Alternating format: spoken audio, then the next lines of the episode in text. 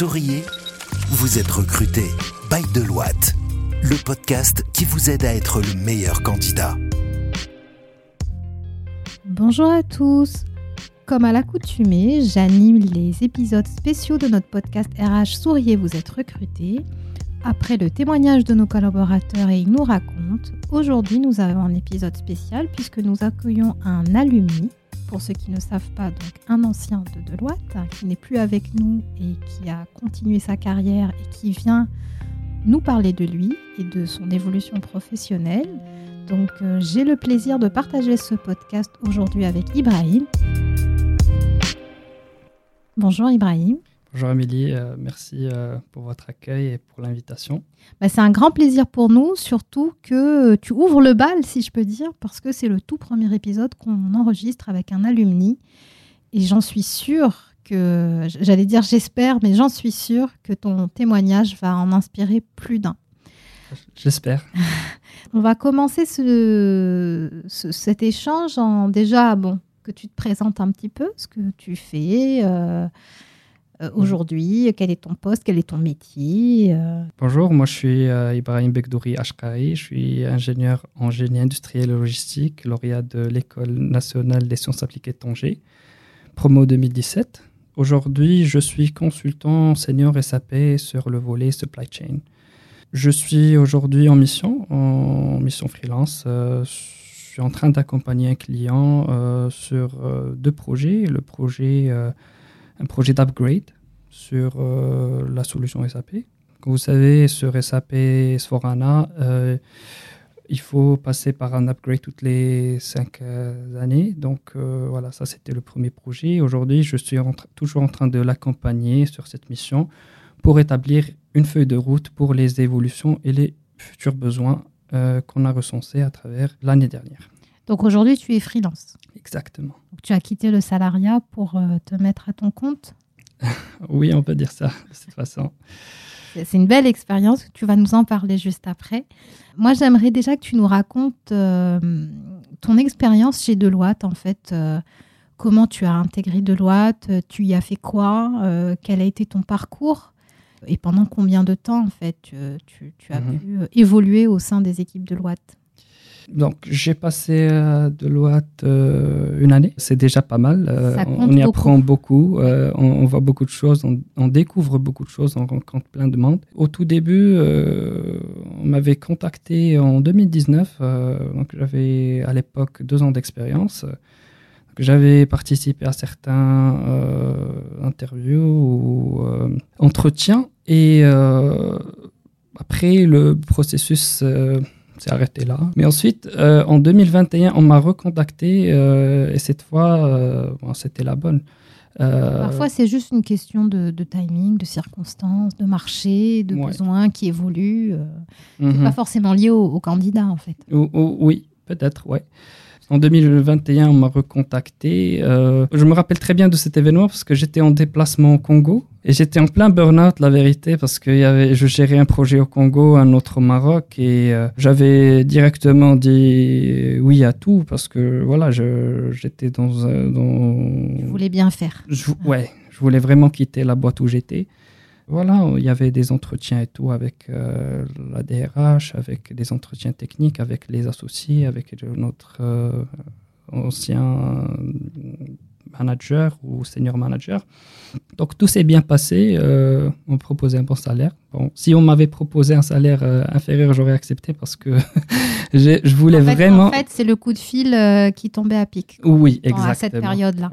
Par courtoisie, par principe, on m'a proposé un salaire euh, que j'ai accepté euh, avec joie. Mais voilà, euh, juste pour vous, pour vous expliquer un peu le contexte de mes premiers pas chez Deloitte, comment j'ai été contacté et tout. Donc moi, ça moi, je retiens qu'il n'y a pas que le salaire qui compte. oui, oui. Non, Parce que la preuve, tu as dit, c'était une question de situation et. Exactement, c'est ça. Et, et, puis, et puis j'avais des anciens collègues qui avaient déjà intégré Deloitte ils m'ont vraiment encouragé à le faire, à prendre ce pas. Et puisque c'était euh, avec l'ancien cabinet, c'était ma première expérience professionnelle, donc je ne savais pas trop où m'orienter, mais je devais quitter cette situation parce que c'était pas une situation viable. Est-ce qu'à Deloitte, quand tu as intégré Deloitte après une période un petit peu difficile sur le, plan professionnel, est-ce que tu as su trouver un, certain équilibre justement que tu recherchais? Est-ce que Deloitte a su t'apporter ça? Oui, justement, j'allais en parler. Euh, chez Deloitte, j'ai vraiment trouvé beaucoup plus de stabilité. Ça ne veut pas dire qu'il n'y avait pas de charge. Il y avait une charge, mais euh, qui était gérée, on va dire, euh, de façon très équilibrée. on, était en équipe, donc chacun faisait ses propres tâches. on ne comptait pas trop sur une personne en particulier pour tout faire ou tout résoudre. C'était pour ça que je regrette pas mon passage à Deloitte. Tu, tu, es ressorti euh, enrichi. Oui, très enrichi. Et puis, euh, j'en ai appris pas mal de choses. Euh, j'ai appris à être plus pédagogue, plus méthodique, voir comment les choses se font en bonne et due forme. donc tout ça, ça m'a permis effectivement d'évoluer et voilà de devenir le, le, consultant que je suis aujourd'hui. Justement, je, voilà, parce que c'est ce que je voulais te demander, c'est que tout ce que tu as pu apprendre ou développer chez Deloitte, Qu'est-ce que tu as, qu'est-ce que as emporté avec toi dans tes bagages, en fait, que tu peux appliquer au quotidien aujourd'hui euh, En plus, tu l'as dit toi-même, bon, tu t'es lancé dans, dans, le freelance, et ça, je, je t'admire pour ça, parce qu'il faut du courage. Il faut certaines euh, soft skills, il faut des, des, connaissances, des compétences théoriques et pratiques. Est-ce qu'il y a vraiment des choses chez Deloitte où tu te dis, ouf, heureusement que j'ai eu cette expérience, que euh, aujourd'hui, je ne sais pas si j'aurais été capable de le faire tout seul en tant que freelance? Pour répondre à, ce, à cette question, je l'ai déjà signalé tout à l'heure, mon, mon, passage chez Deloitte, il, il, était très, très éphémère, on va dire, dans une carrière de consultant. Une année, vraiment, ça, ça passe très vite des fois. On peut, sur un projet, être dans une seule phase, et puis euh, une année passe. On n'a pas démarré, on est toujours sur les, je sais pas, la conception ou une phase de, de testing, etc. Et là, il y a six mois qui, qui, qui, qui s'écoulent moi, sur cette année-là, euh, ce que j'ai vraiment apprécié, c'est ce que je dis tout à l'heure, c'est voir comment les choses se font de façon méthodique et c'est ce que j'utilise aujourd'hui euh, quand je veux, ne serait-ce que lorsque je rédige un CR ou lorsque j'anime un atelier, j'essaie d'être le plus méthodique possible. Il y a aussi quelque chose que j'ai emmené avec moi, c'est l'assertif euh, sur SAP et que j'avais passé quand j'étais chez Deloitte à travers ces certifs, il y a beaucoup de...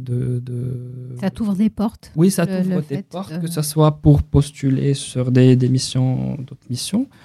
Sur la mission euh, que, laquelle je travaille aujourd'hui, il n'y avait pas cette exigence, mais je vois que sur beaucoup d'offres de, missions, on demande que le consultant soit certifié. Moi, j'avais déjà quatre années d'expérience, mais je n'étais pas certifié sur le domaine que je maîtrisais le plus. Puis voilà, avec Deloitte, j'ai eu cette occasion de me certifier sur MM et d'apprendre de nouvelles choses. Ça, c'est un conseil d'ailleurs pour les gens qui sont euh, qui maîtrisent ou en quelque sorte un module ou des modules. Bah, cherchez à vous certifier quand même parce qu'à travers la certif, c'est académique, c'est SAP qui fournit la documentation, donc il y a pas mal de choses à apprendre sur ces documents-là. Et puis, ça sert, comme j'ai dit tout à l'heure, à postuler, que ce soit sur des offres en interne, parce qu'il y a des appels d'offres que euh, la boîte où vous travaillez, où elle doit vous présenter vos CV, dans certains cas des exigences, ou quand vous voulez vous lancer dans une, votre propre carrière euh, en tant que freelance. Comme ce que tu fais aujourd'hui. Parce que, ben, encore une fois, je l'ai dit en début d'épisode, mais c'est vrai que c'est quand même quelque chose qui demande euh, bah, du courage, parce que c'est pas évident de se dire je quitte le confort, on va dire, la, stabilité du, du salariat pour se retrouver un petit peu tout seul euh, face au monde. Donc, et pour ça, moi, je te dis, je te dis un grand bravo. Alors, écoute, on arrive à la fin de notre épisode. Moi, j'aimerais que tu puisses nous donner un, conseil ou une recommandation ou pourquoi pas même un proverbe auquel tu es attaché pour euh, encourager les, personnes qui nous écoutent à aller de l'avant comme toi tu l'as fait un proverbe qui me tient à cœur et que je répétais à tout, tout le monde que je croisais et qui me, demande, qui me posait cette question pourquoi tu, comment tu as fait, pourquoi le freelance et tout. Euh, c'est ah, ça, c'est un grand, ça, c'est un, débat d'un autre épisode. Comment, comment se lancer dans le freelance? Mais voilà, mais toi, si voilà, si tu devais conseiller sur le sujet. Euh. C'est un risque en fait. Se lancer dans, dans le, une carrière de freelance ou dans le freelance tout court, c'est un risque à prendre. Des fois, on s'en sort bien, des fois, on s'en sort moins bien, euh, mais euh, le proverbe, Voilà, américain dit You got to risk it to get the biscuit. Euh, donc, euh, il faut, il faut prendre ce risque-là. Si on s'en sort, tant mieux. Si on s'en sort pas, il faut garder des, de bonnes relations avec euh, nos, nos- nos anciens collaborateurs. euh, Peut-être euh, Il y a- toujours des il y opportunités. a toujours des opportunités qui vont être là et euh, voilà, c'est pas la fin du monde. Eh ben, Ibrahim, merci beaucoup pour ton optimisme, pour ton encouragement pour nos jeunes qui nous écoutent, à leur faire passer le message que tout est possible hein, quand, Mhm. on, quand on veut. J'espère te revoir bientôt dans nos locaux pour venir nous saluer. je l'espère aussi. bah, Et je te souhaite surtout beaucoup de succès dans ta, Merci. dans ta carrière et tes projets en freelance qui, j'imagine, ne doivent pas être évidents. Mais comme tu l'as dit, euh, il faut y aller, il faut y aller. faut Voilà. Donc merci beaucoup Ibrahim pour cette, ce bel vous. épisode et ce beau témoignage. Quant à nous, je vous dis à très bientôt pour un nouvel épisode spécial. Écoutez Souriez, vous êtes recruté sur toutes les plateformes de podcast. Souriez, vous êtes recruté, le podcast by Deloitte depuis les bureaux de Casablanca.